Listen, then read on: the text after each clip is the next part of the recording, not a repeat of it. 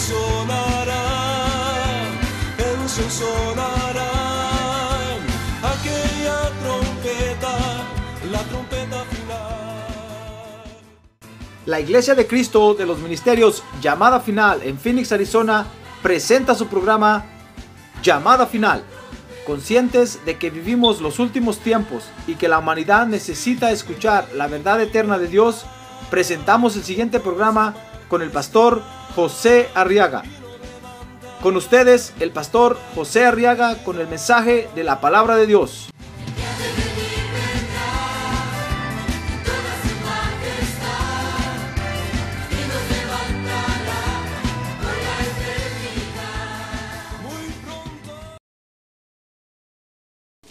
Libro de Génesis capítulo 5. Dice la Biblia, y Enoch vivió 65 años y engendró a Matusalén. Y Enoch anduvo con Dios 300 años después de haber engendrado a Matusalén. Y engendró hijos e hijas. Y el total de los días de Enoch fue de 365 años. Se parece a nosotros, ¿verdad? Dice el verso 24, y Enoch anduvo con Dios y desapareció, porque Dios se lo llevó. Gloria a Dios. ¿Dice usted gloria a Dios? Muy bien, quiero hablarle hoy, hermano, de la vida de este hombre, fíjese, que dice Génesis 5:21, que después de vivir 65 años en la tierra, 65, dice la Biblia que dispuso un día caminar con Dios. Ya tenía 65 años, cuando aceptó a Jesús como Salvador. Ese día dispuso caminar con Dios y dice el verso 22 que terminó caminando con Dios 300 años. ¿Qué encontraría, qué encontraría este hombre en el camino con Dios, hermano?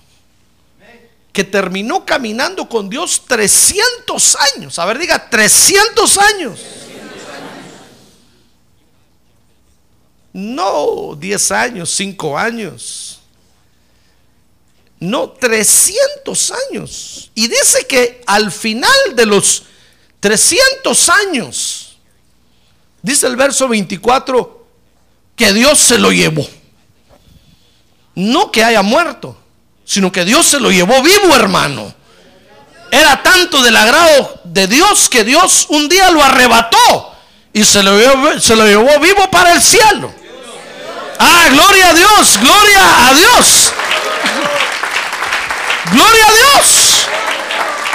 Mire las cosas que hace Dios, hermano.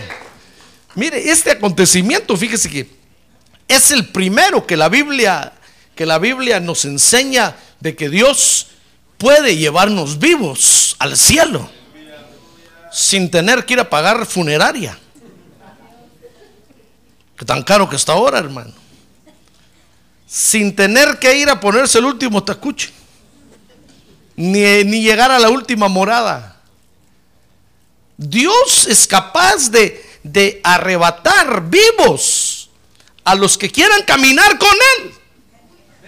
Ahora, fíjese que esto, esto, este arrebatamiento o este traslado que Enoch experimentó, se debió, fíjese, se debió al hecho de que un día Enoch se alió con Dios a causa del camino que Dios le mostró que caminara.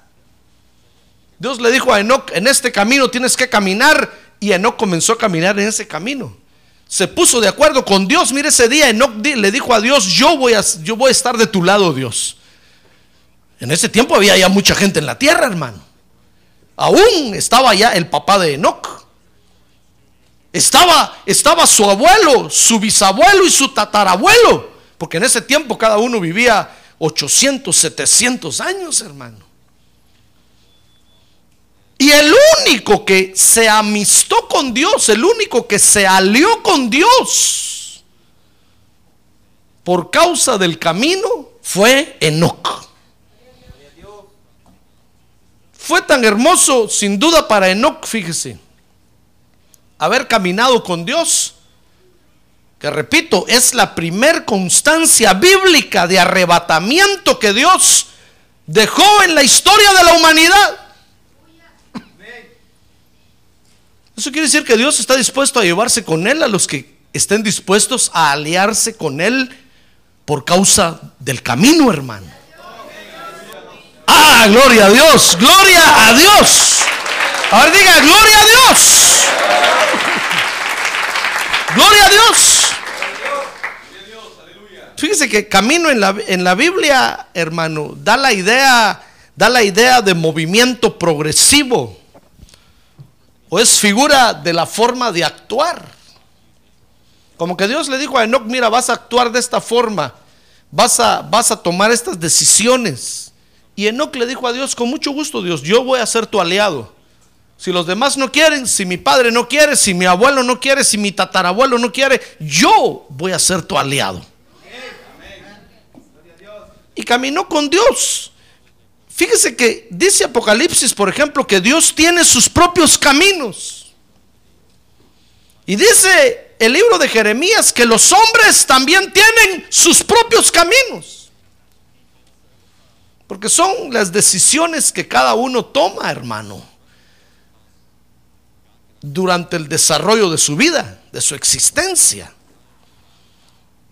Pero lo interesante de esto, hermano, es que Dios, fíjese, ha dispuesto un camino para que los hombres caminemos o transitemos por él. Dios ha dispuesto, ha, ha, dejado un camino para que los hombres caminemos por él, hermano. Dios entiende que, que cada ser humano es libre de tomar el camino que quiere. Es más, la misma Biblia dice que hay muchos caminos que a los hombres les parecen rectos y buenos. Porque cada quien es libre de caminar el camino que quiere, hermano. Cada quien camina el camino que, le, que cree que es justo y que vale la pena caminar en la tierra. Por eso usted ve que hay tantas formas de pensar, hay tantas formas de, de caminar, hay tantas formas como el ser humano se ha desarrollado en la tierra. Porque son caminos que ellos creen que son justos y que es el camino verdadero. Pero dice la Biblia que hay muchos caminos que al hombre le parecen rectos, pero su fin es fin de muerte. Porque Dios, hermano, ha dispuesto un solo camino para que los hombres caminemos en la tierra. ¿Quieres saber qué camino es ese? Dice San Juan 14, 6 que un día Jesús, cuando estuvo en la tierra, se paró delante de todos y dijo, yo soy el camino, la verdad y la vida. Nadie viene al Padre sino por mí.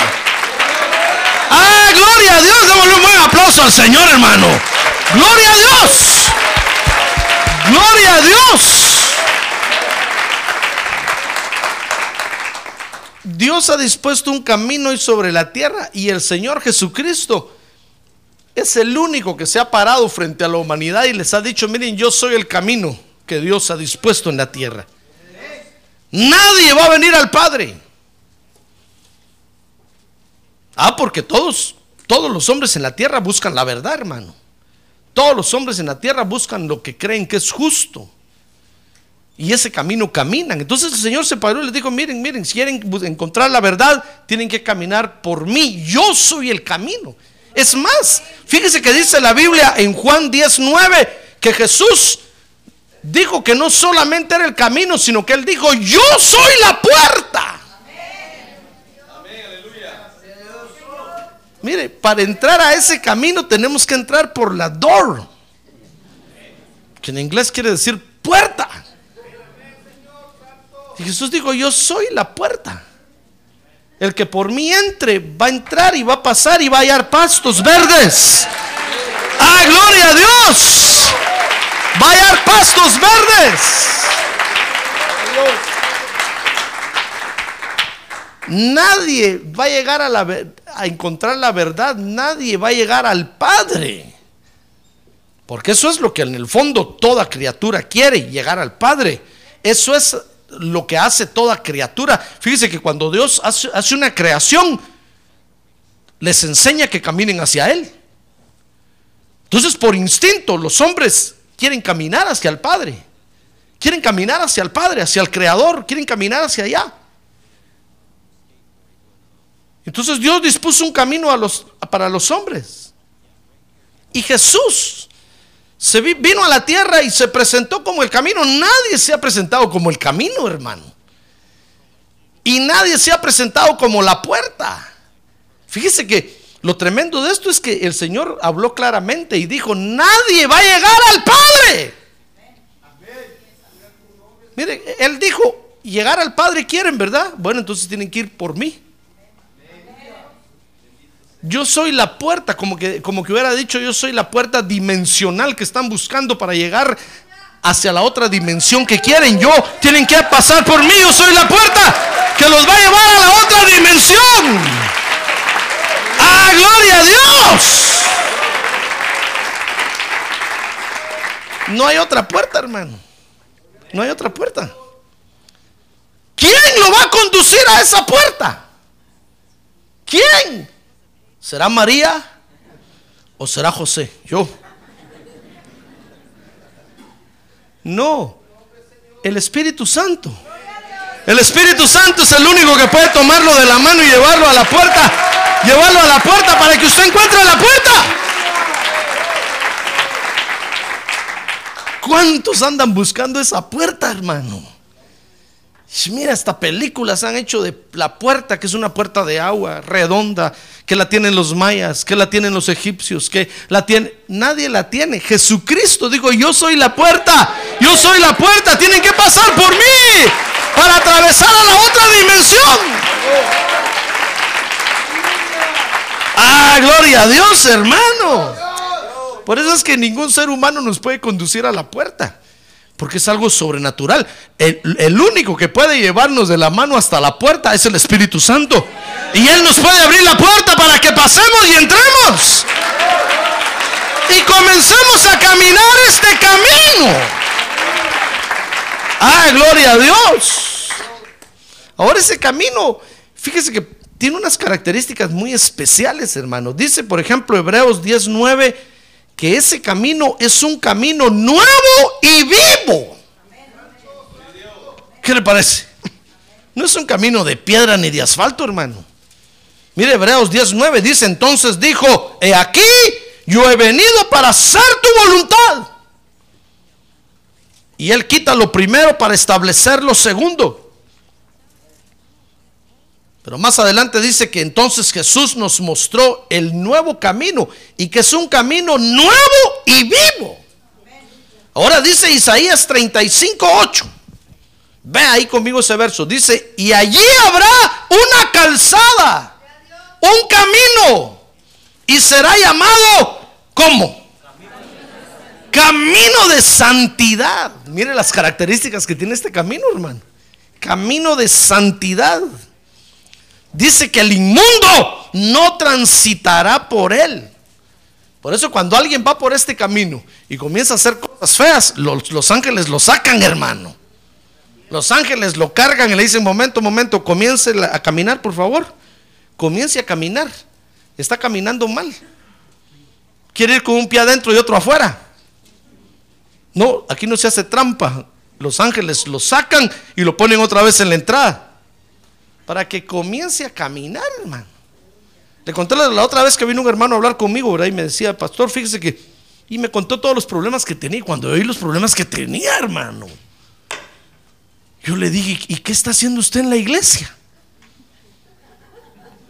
Usted mejor debiera de ser pandillero, ladrón, cualquier cosa. Menos estar en la iglesia. Pastor, pero yo vengo a preguntarle a, que me ayude, no a que me condene. Yo le dije, espérese, para allá voy, calma, piojo, que la noche es larga. Le digo esto, le dije, porque realmente usted lo que tiene que hacer, le dije, es volver a comenzar con todo lo que ha hecho. Yo no me atrevería a seguir caminando el camino. ¿Cómo así me dijo? Sí, le dije, váyase al parque el, el- el- el sábado a las 6 de la tarde van a estar los del evangelismo en las 59. ¿Y qué le dije? La Bethany Home, que lo evangelicen, acepte a Cristo como Salvador, venga a bautizarse en agua y comience otra vez. Porque como usted ha caminado, le dije, no sé si ha caminado. ¿Para qué va a seguir haciendo iglesia? Vuelva a comenzar. Siéntase pecador. Siéntase que está en el infierno y deje que el Señor Jesucristo llegue y lo vuelva y lo salve ahora sí. Y lo hagan hacer de nuevo. Porque es un camino de santidad. Dice Isaías que el inmundo no transitará por él, sino que será para el que ande en ese camino. Los necios no vagarán por él, dice. Allí no habrá león, ni subirá por él bestia feroz. ¿Se da cuenta? Te lo dirá, pastor, pero ¿cómo que no? Y los demonios no nos molestan. Ah, pero es que están afuera. Desde afuera nos hacen wow. Y nosotros nos asustamos, hermano. Pero no pueden entrar al camino, no pueden. No pueden. Por eso lo único que tiene usted es que reprenderlo y decirle, fuera en el nombre de Jesús. Fuera en el nombre de Jesús. Y se tienen que ir. No pueden estar en el camino. Dice que no habrá león ni subirá por él bestia feroz. Estos no se hallarán allí.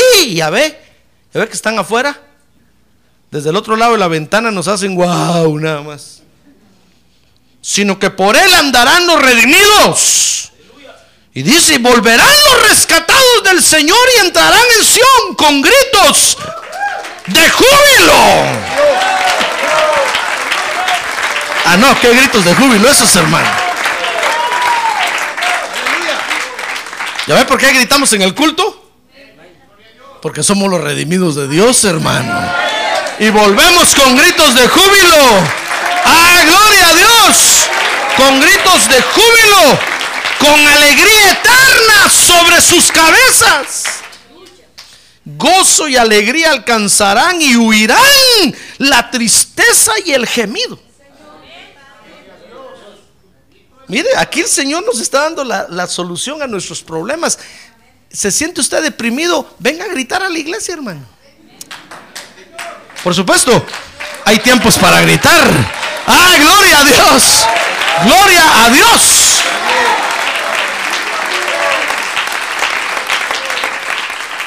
En el tiempo de la alabanza, es tiempo para gritar.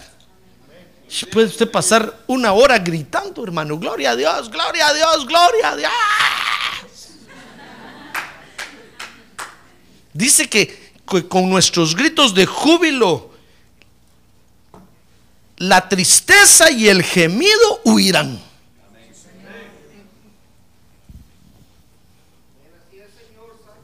¿Ya ve cómo, ya ve la solución que nos ha dejado Dios? Pero usted no grita, hermano. Quiere que se vaya la tristeza y no grita, grite. Gloria a Dios. La depresión, la tristeza, el dolor, el gemido, el desánimo van a huir. Solamente de esa forma. ¿Ya ve qué terapia nos dejó Dios? Hasta ahora los hombres están descubriendo que es una buena terapia reírse. Que es una buena terapia gritar. Pero dice, pero no le grite a su mujer en su casa. Vaya a gritar al estadio. Y usted ahí ve los estadios llenos gritando. ¡Ah!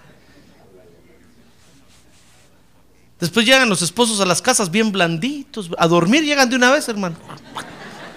Las esposas se quedan asustadas y no gritó y no, no gritó, ya gritó en el estadio.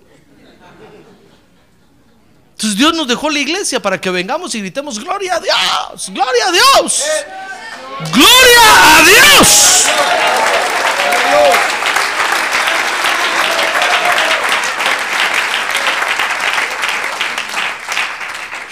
Después que uno da gloria a Dios,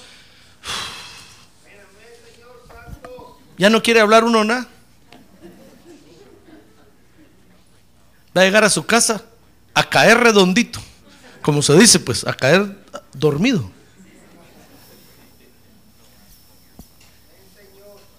Así que no tenga pena si le dicen que usted es gritón. Es que de esa forma Dios me libera, hermano. Cuando grito gloria a Dios, Dios me libera. Mire qué camino, mire qué camino más tremendo que Dios nos dejó. Con estas características es un camino nuevo y vivo y es un camino de santidad por el que vamos a transitar. Por eso cuando Enoch oyó lo que era ese camino, hermano, Enoch se alió con Dios. Enoch le dijo, Dios, yo quiero ser tu aliado. Fíjese, de toda una generación, solo uno. Los demás no quisieron. Enoch dijo, no, no me importan los demás. Yo me quiero aliar con Dios. Yo quiero ser amigo de Dios. Yo quiero formar una alianza con Dios. Yo quiero caminar por ese camino, Señor. Mire qué camino más tremendo es este, hermano. Dios está buscando personas que se quieran que quieran aliarse con él por el camino, por causa del camino que él ha dispuesto para los hombres. Mire cuántos hombres desprecian el camino de Dios, hermanos, si supieran que es es el único camino que podemos caminar en paz en la tierra. Pero es que por eso le digo, porque todos piensan que el camino donde van es un buen camino, es el camino justo, es lo que deben de caminar. Y Dios los deja, hermano. Los dice muy bien, ¿quieres caminar tu propio camino? Bueno, camina pues. Pero yo ya dispuse un camino. ¿Tú quieres caminar tu propio camino? Go. Pero hay un solo camino que Dios ha dispuesto. Este hombre dice Génesis 5:21. Lea conmigo Génesis 5:21. Fíjese que este hombre dice que Enoch vivió 65 años. ¿Qué le parece que nació un hombre en la tierra llamado y le pusieron Enoch? Y a los 65 años, dice ese verso 21, dispuso caminar por ese camino. Eso nos, enseña, fíjese hermano, que la edad, a la edad que usted disponga, tomar el camino no importa, nunca es tarde. Si un día usted decide caminar ese camino, el único problema está en que entre más viejos seamos, más nos va a costar caminar ese camino, hermano. ¿Sabe por qué? Porque más sucia tenemos la conciencia más nos va a costar mantenernos en ese camino. Porque vamos a estar más llenos de mañas y complejos. Y imagínense, 65 años en la tierra, cuántas cosas se han desarrollado ya en el alma de un ser humano de 65 años, hermano. En cambio, cuando uno está de 15 años, 15, cuando uno es teenager, ¿verdad que todos los teenagers qué bonitos se ven? Qué bonito se ven, hermano. Por eso los teenagers se enamoran y se entregan sin condición.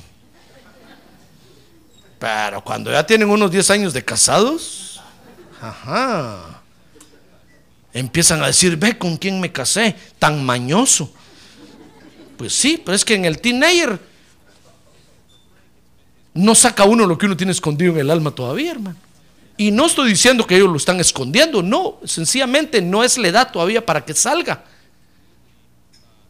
Pero cuando a los, a los 30, 40 años empiezan a, a los 50 años empiezan a salir unas cosas horribles, hermano.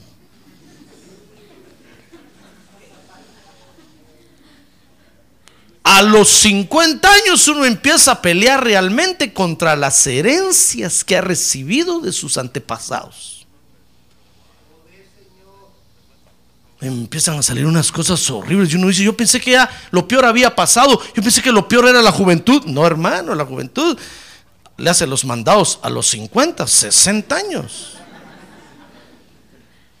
Los viejos y las viejas se ponen más, más acomplejados. Nos ponemos.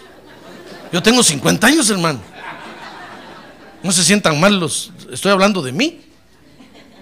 En base a mi experiencia nos ponemos más acomplejados, nos ponemos más llenos de cosas. Parecemos jardines llenos de plantas. Ya cualquier cosa que comemos nos hace mal. Ya no podemos dormir a cualquier hora, o mejor dicho, a toda hora nos dormimos. Ay, hermano, imagínese ya a esa edad que alguien entre al camino.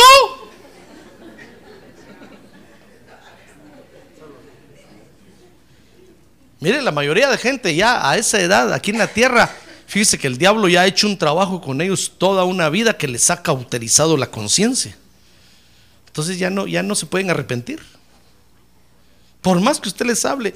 Y, ahí está el nieto diciéndole, abuelito, abuelita, vamos al culto. Se va a ir al infierno. Ah, No, si el infierno, si el infierno es aquí en la tierra, mijito. Fíjese que el abuelo mira a la abuela y le dice al nieto, no, si el infierno es tu abuelita.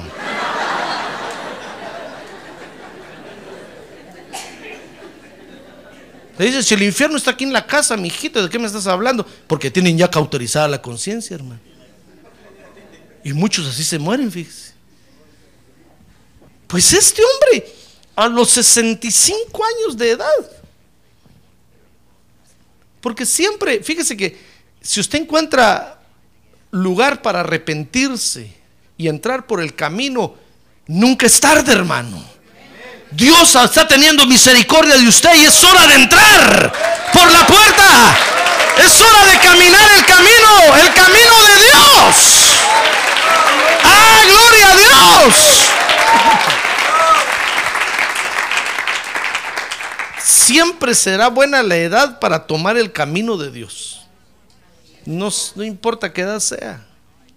Por eso yo no me arrepiento de haber conocido a Jesucristo como mi Salvador a los 17 años de edad, hermano. Porque si ahorita me lo presentaran, ay hermano, yo no lo aceptaría. Porque sería, sería un viejo lleno de mañas y complejos y orgullos y quemaría vivos a los evangélicos, hermano. Pero a los 17 old years me presentaron a Cristo y dije, sí, yo, yo lo acepto. Wow, dijeron. Porque estaba yo, era yo teenager. Ya ve que los teenagers ni se bañan, hermano, y no huelen mal. Con el perdón de todos los teenagers que hay aquí, ¿verdad? Pero a esa edad uno ni se cambia ropa y, y ni suda ni ensucia la ropa, hermano. Uno se la quita y la vuelve a colgar otra vez así. Pero ya a mi edad, yo no puedo hacer eso. Comenzando que sea hueso, mi esposa me saca de la casa, hermano.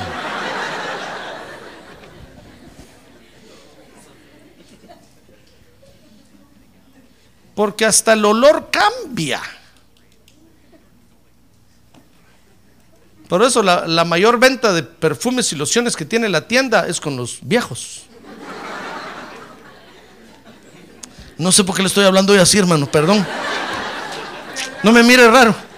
Va a decir el pastor ya se puso nostálgico. Es que ya viene mi cumpleaños otra vez.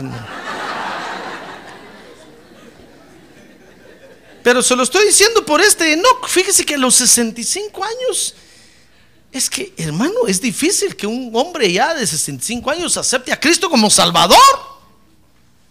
Y que, y que se siente a escuchar la palabra de Dios, hermano.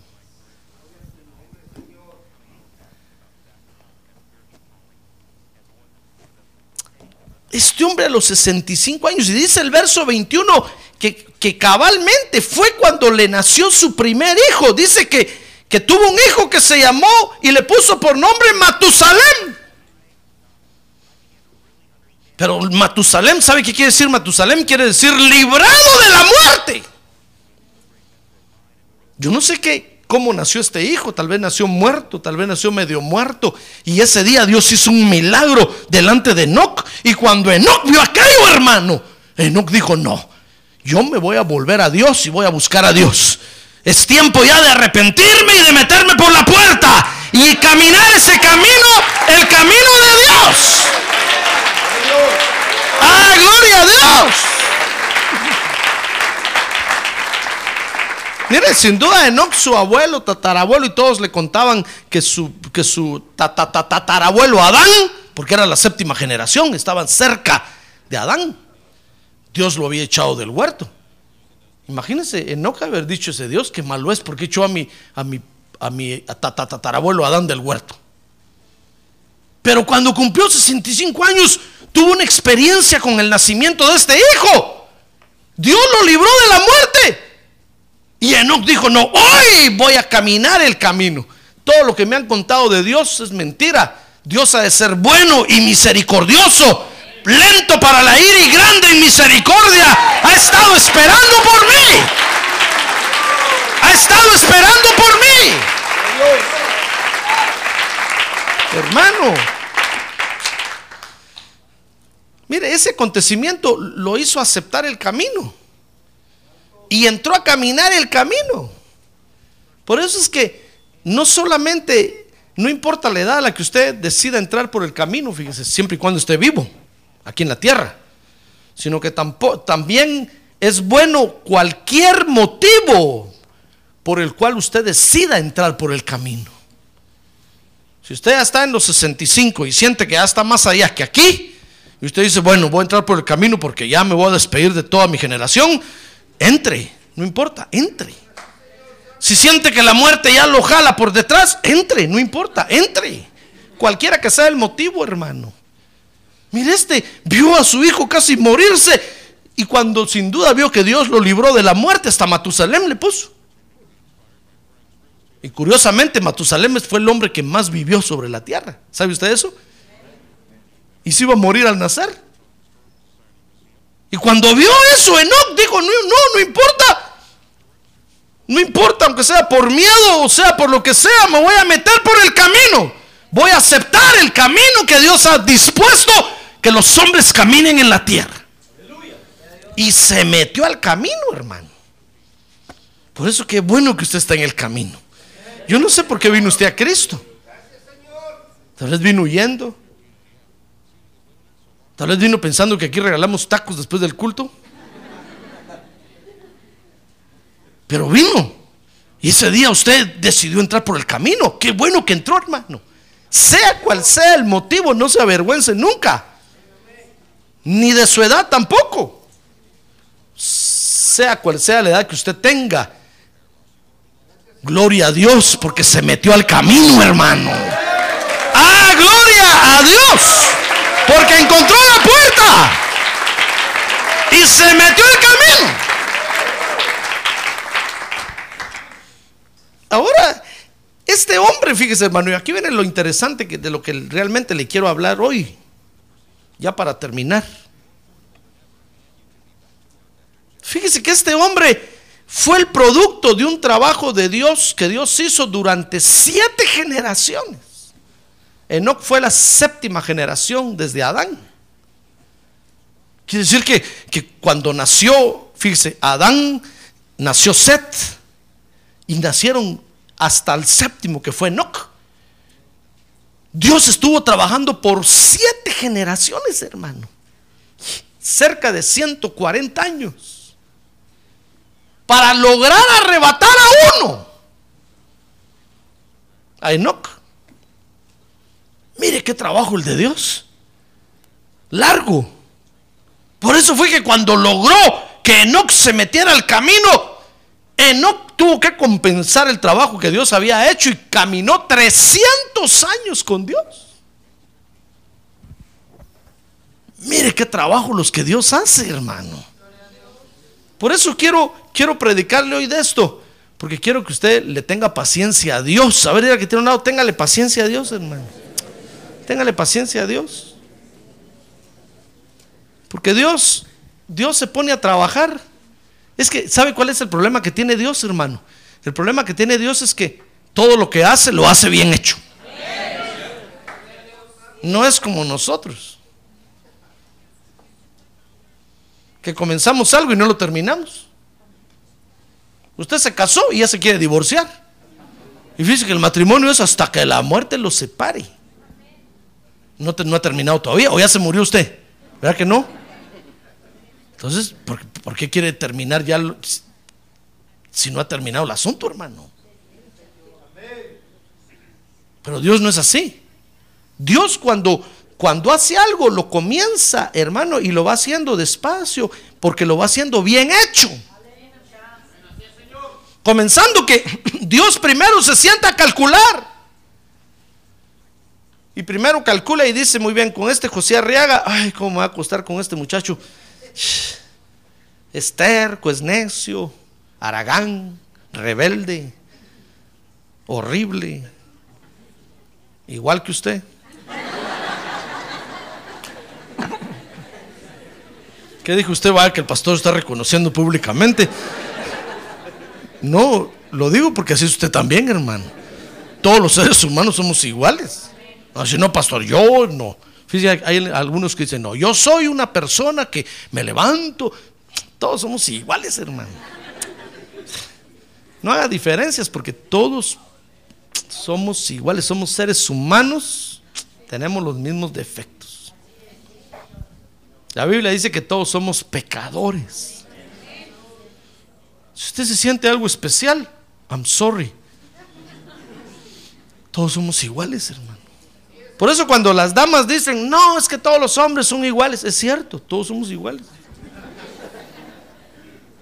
Cuando los hombres dicen, todas las mujeres son iguales, es cierto, todas son iguales. Por eso confórmese con el que tiene. Porque si agarra otro, igual va a ser. Confórmese con la que tiene, porque si agarra otra, igual va a ser. No creo usted que va a comenzar una nueva vida. Hermano, igual va a ser. El problema que tiene Dios es que cuando Dios comienza a hacer algo, lo, ¿sabe? Se toma su tiempo para hacerlo. Dios dijo, voy a arrebatar a un hombre de la tierra para enseñarle a los hombres que puedo arrebatarlos vivos si caminan conmigo. Y se llevó siete generaciones, hermano.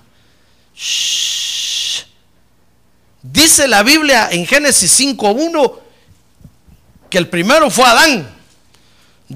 Adán tuvo un hijo que le puso Set, Set tuvo un hijo que le puso Enos, Enos tuvo un hijo que le puso Cainán, Cainán tuvo un hijo que le puso Mahalaleel, Mahalaleel tuvo un hijo que le puso Jared, y Jared tuvo un hijo que le puso Enoch. Siete para que Dios arrebatara a Enoch, hermano, hizo un trabajo de siete generaciones. Es que qué tanto, qué tanto tendrá que limpiarnos Dios, hermano. ¿Y usted quiere que de un brochazo lo limpie así? Mire, Dios lo puede hacer, ¿sabe usted que Dios lo puede hacer? Pero si lo hace, es capaz que le arranca los ojos y las muelas y todo de una vez, hermano. Entonces Dios dice, no, no, no, no, lo voy a hacer poco a poco, con pinzas, porque este es muy llorón. Entonces lo tengo que tocar con pinzas, parece, parece cristal, con cualquier cosa se rompe. Tengo que eh, tomarlo poco a poco. Aquí va una pulga, hasta que al fin la agarra Dios, hermano, y la saca. Y eso le lleva tiempo a Dios. Por supuesto, para Dios no es problema el tiempo, pero para usted y para mí sí. ¿Sabe por qué? Porque somos impacientes, hermano. Nosotros vamos a la iglesia y queremos que Dios ya, hoy, Dios, hoy quiero que me cambies, hoy, hoy. Dios dice, sí, hoy te voy a cambiar. Pero el hoy para Dios dice la Biblia que son mil años para nosotros, hermano. Cuando el Señor le diga, hoy, Uh, asústese. Mire, si Dios le dice en, cinco milésimas de segundo te voy a cambiar, es menos tiempo. Pero si le dice hoy, un día para Dios son como mil años, hermano. ¿Irá a vivir usted mil años? Pues delante de Dios va a vivir, pero físicamente hablando no va a aguantar. Ni se lo recomiendo.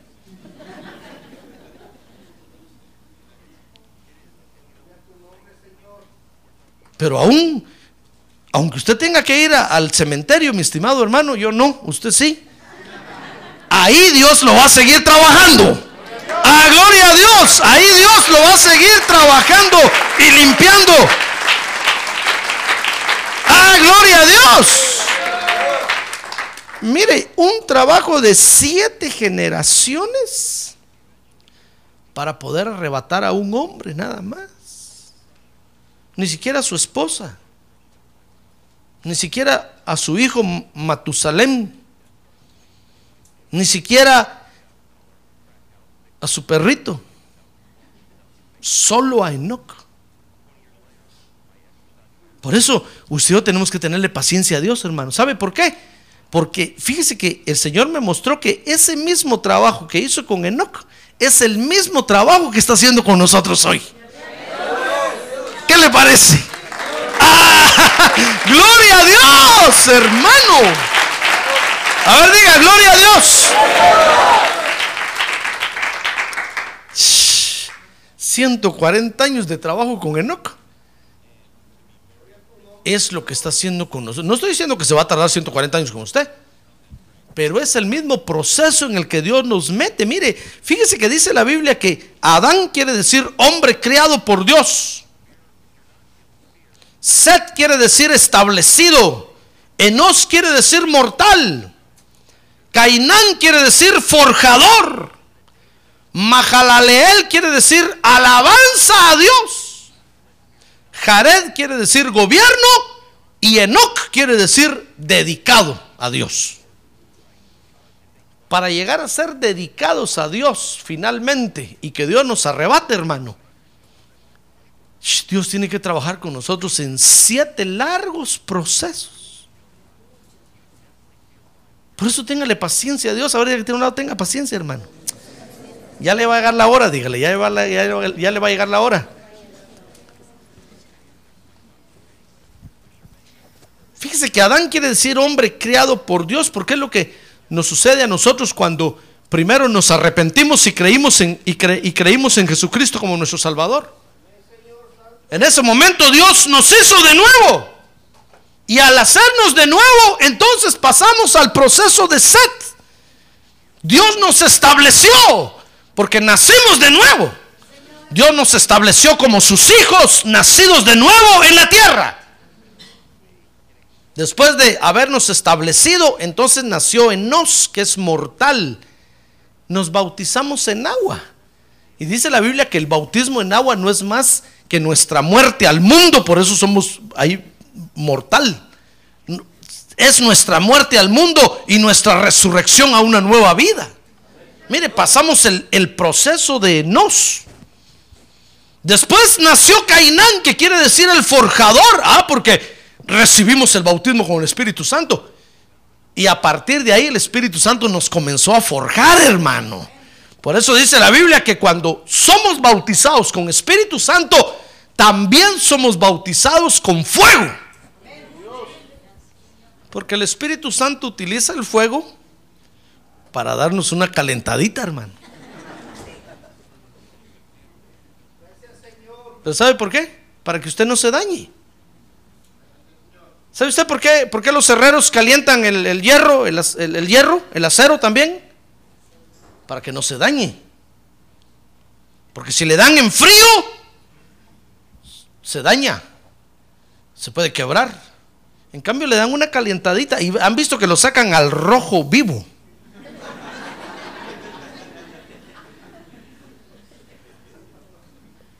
Esos me robaron la frase a mí, hermano. Les voy a, los voy a demandar. Sacan el hierro al puro rojo así.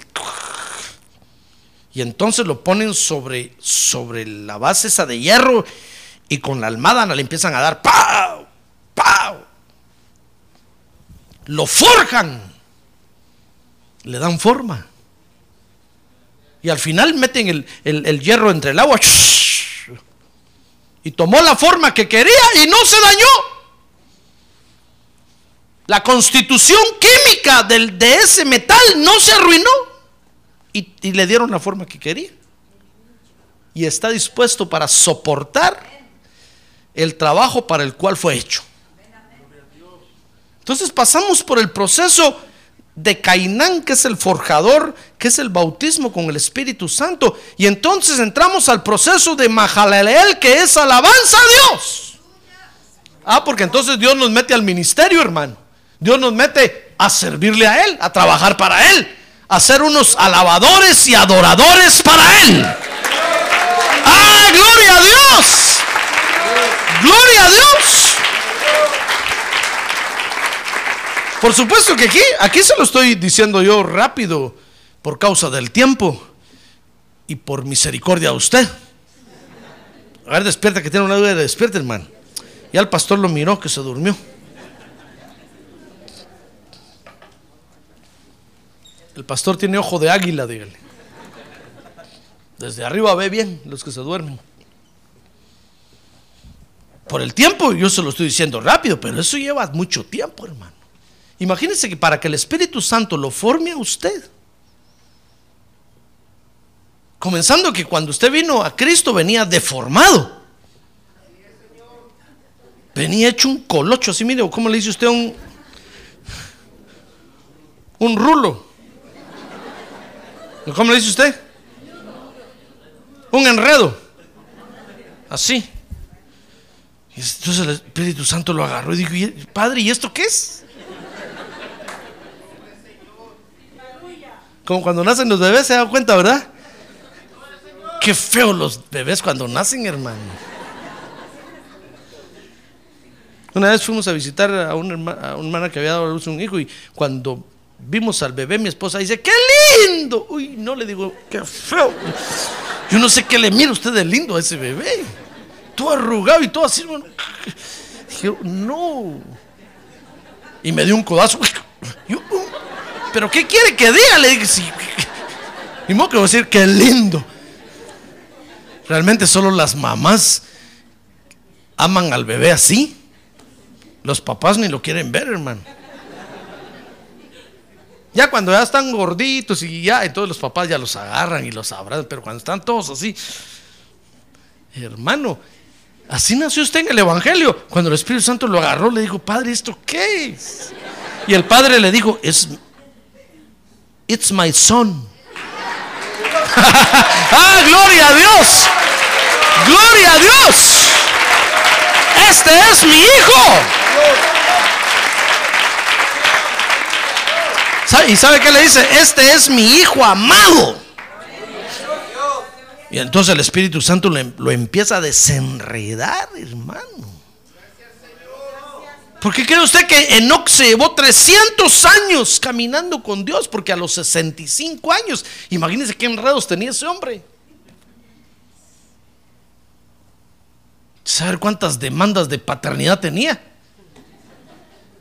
Y el Espíritu Santo empezó a desenredarle todo. Y poco a poco, poco a poco, poco a poco, poco a poco. Hasta que a los 300 años ya Enoch se paró firme ¿Ya ve que es el mismo trabajo que Dios está haciendo con nosotros? Por eso téngale paciencia a Dios, hermano, por favor. No se desespere y diga usted, no, ya me voy de la iglesia, ya no aguanto. No, no, hermano, espérese, hombre. Todavía no es producto terminado. Todavía está en proceso. Y un, y un producto en proceso no se puede exhibir. Por eso dice la Biblia que la, misma naturaleza te está gimiendo ya. ¿Ya ve cómo gime la, naturaleza? Por eso hay huracanes, hay terremotos, porque está gimiendo, porque, porque la naturaleza, dice la Biblia, está pidiendo nuestra manifestación como hijos gloriosos de Dios. Y nosotros todavía estamos en medio proceso, hermano. Ya la naturaleza ya no aguanta. Ya casi la tierra se parte en dos. Y no porque pesemos mucho sino por culpa del pecado.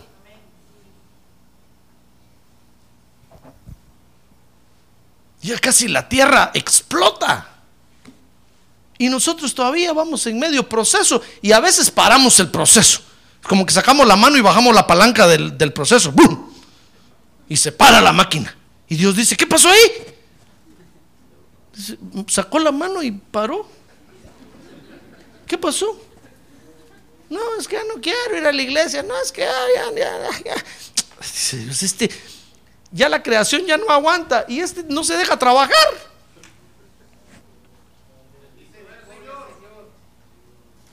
Mire, entonces nació Mahalaleel y que es el ministerio, Dios nos mete a su servicio, hermano.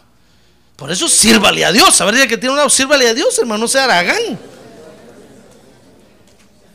Pero ahí anda cualquier cosa, deja de servir. Le da una tosecita, deja de servir. Un dolor de cabeza, peor. Si por una tos se deja de servirle a Dios, hace rato he dejado yo de servirle a Dios, hermano. Pero con tos o sin tos, con temperatura o sin temperatura, hay que servirle a Dios. Porque es parte de nuestro proceso. ¡Ah, gloria a Dios! Hermano, gloria a Dios. Es parte de nuestro proceso. Cuando, cuando, cuando la gente nos ve sirviéndole a Dios, dicen gloria a Dios. Que este está en la iglesia y que le está sirviendo a Dios. Es parte, ya ve, ¿cuándo va a terminar Dios con usted? Si usted no se mete al proceso, hermano. ¿Cuántos años más se va a llevar? Y usted ya, ya, ya se está despidiendo de la tierra. Ya siente que se muere. ¿Le ha servido ya a Dios lo suficiente como, para morirse? ¿Verdad que no? Por eso cuando, fíjese que cuando Job estaba enfermo, la lepra que le vino, ¿se acuerda de eso? ¿verdad? Y se iba a morir, ¿sabe qué le dijo? Dios, si me matas, le dijo, ¿quién te va a lavar en la tierra? ¿Quién va a agarrar la guitarra y te va a cantar? De veras, el Señor se rascó la cabeza, hermano, y dijo, de veras, no te puedes morir, man. No te puedes morir, bro, le dijo. Pues sí, Señor, le te estoy diciendo, no me mates, porque si me muero, ¿quién te va a seguir cantando? De veras, dijo Dios, no, no, no, no. Dio la orden, que no se vaya a morir Job, por favor. Solo que sufra un poquito más, sí, que le duela. Pero que no se muera. ¡Ah, gloria a Dios! ¡Gloria a Dios! ¿Se acuerda, ¿Se acuerda que eso le dijo a Satanás, verdad? ¿Acaso no le dijo, tócale todo lo que tiene hasta el cuerpo, pero no le vas a tocar su alma, le dijo, porque no quiero que se muera. ¿Cuánto le hemos servido a Dios, hermano? Y usted ya ni la iglesia quiere venir. ¿Será que ya le sirvió lo suficiente a Dios? No, hermano. Es parte de nuestro proceso. Y entonces nació Jared, que quiere decir gobierno, porque es figura de la consagración. Es cuando Dios toma gobierno total sobre nuestra vida. Y nos dedicamos a Dios, hermano. Y entonces después nació Enoch, que quiere decir dedicado, que es figura de la santificación. Es cuando realmente recibimos el visto bueno de Dios, es la santificación. Recibimos el agrado de Dios. Y entonces dice, este es mi hijo amado, en él tomo complacencia. ¡Ah, gloria a Dios! ¡Gloria a Dios! Por eso, hermano, si usted va, si usted va en el tratamiento de la séptima generación de que fue Enoch, continúe. Ese es el camino. Ese es el camino que hay que caminar. Ese es el camino que Dios ha dispuesto hoy en la tierra para nosotros. No hay otro camino. No hay otro lado por donde llegar a Dios. No hay.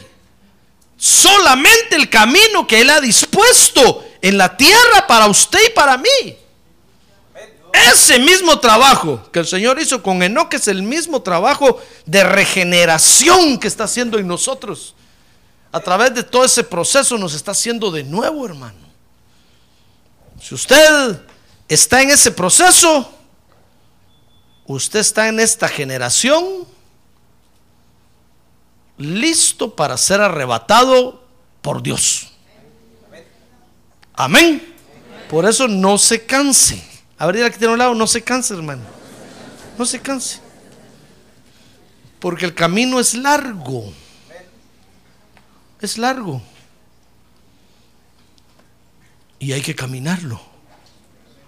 Hoy Dios, yo termino diciéndole esto, hermano. Mire, hoy Dios está buscando aliados que, quiera, que quieran caminar por el camino que Él ha dispuesto para los hombres.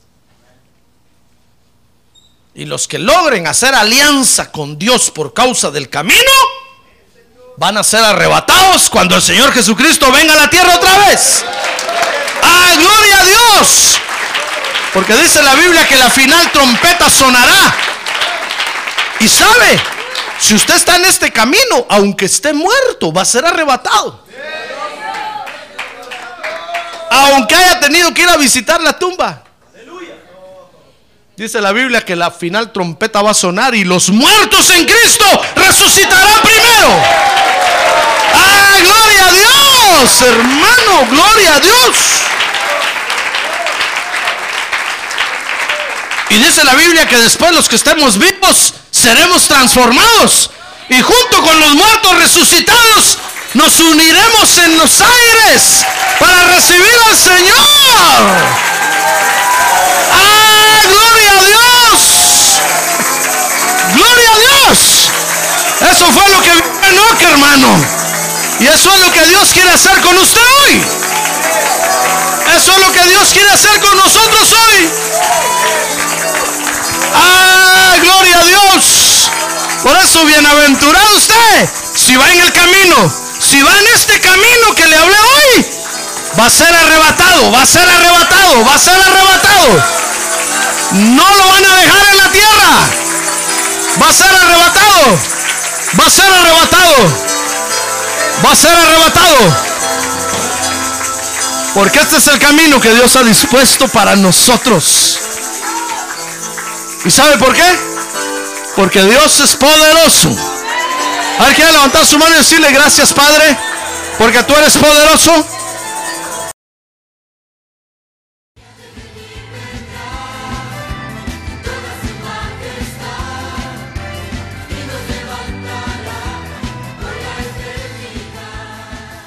La Iglesia de Cristo de los Ministerios, llamada final en Phoenix, Arizona, cumpliendo con la comisión de Joel 2.1, presentó su programa, Llamada Final. Esperamos que nos vuelva a sintonizar la próxima semana a la misma hora por esta emisora. Los invitamos a nuestras reuniones en el 6023 Norte 71 Drive, esquina con Bethany Home Road. Para mayor información puede llamarnos al 623-934-1259 o visitarnos en la internet al www.llamadafinalphoenix.com.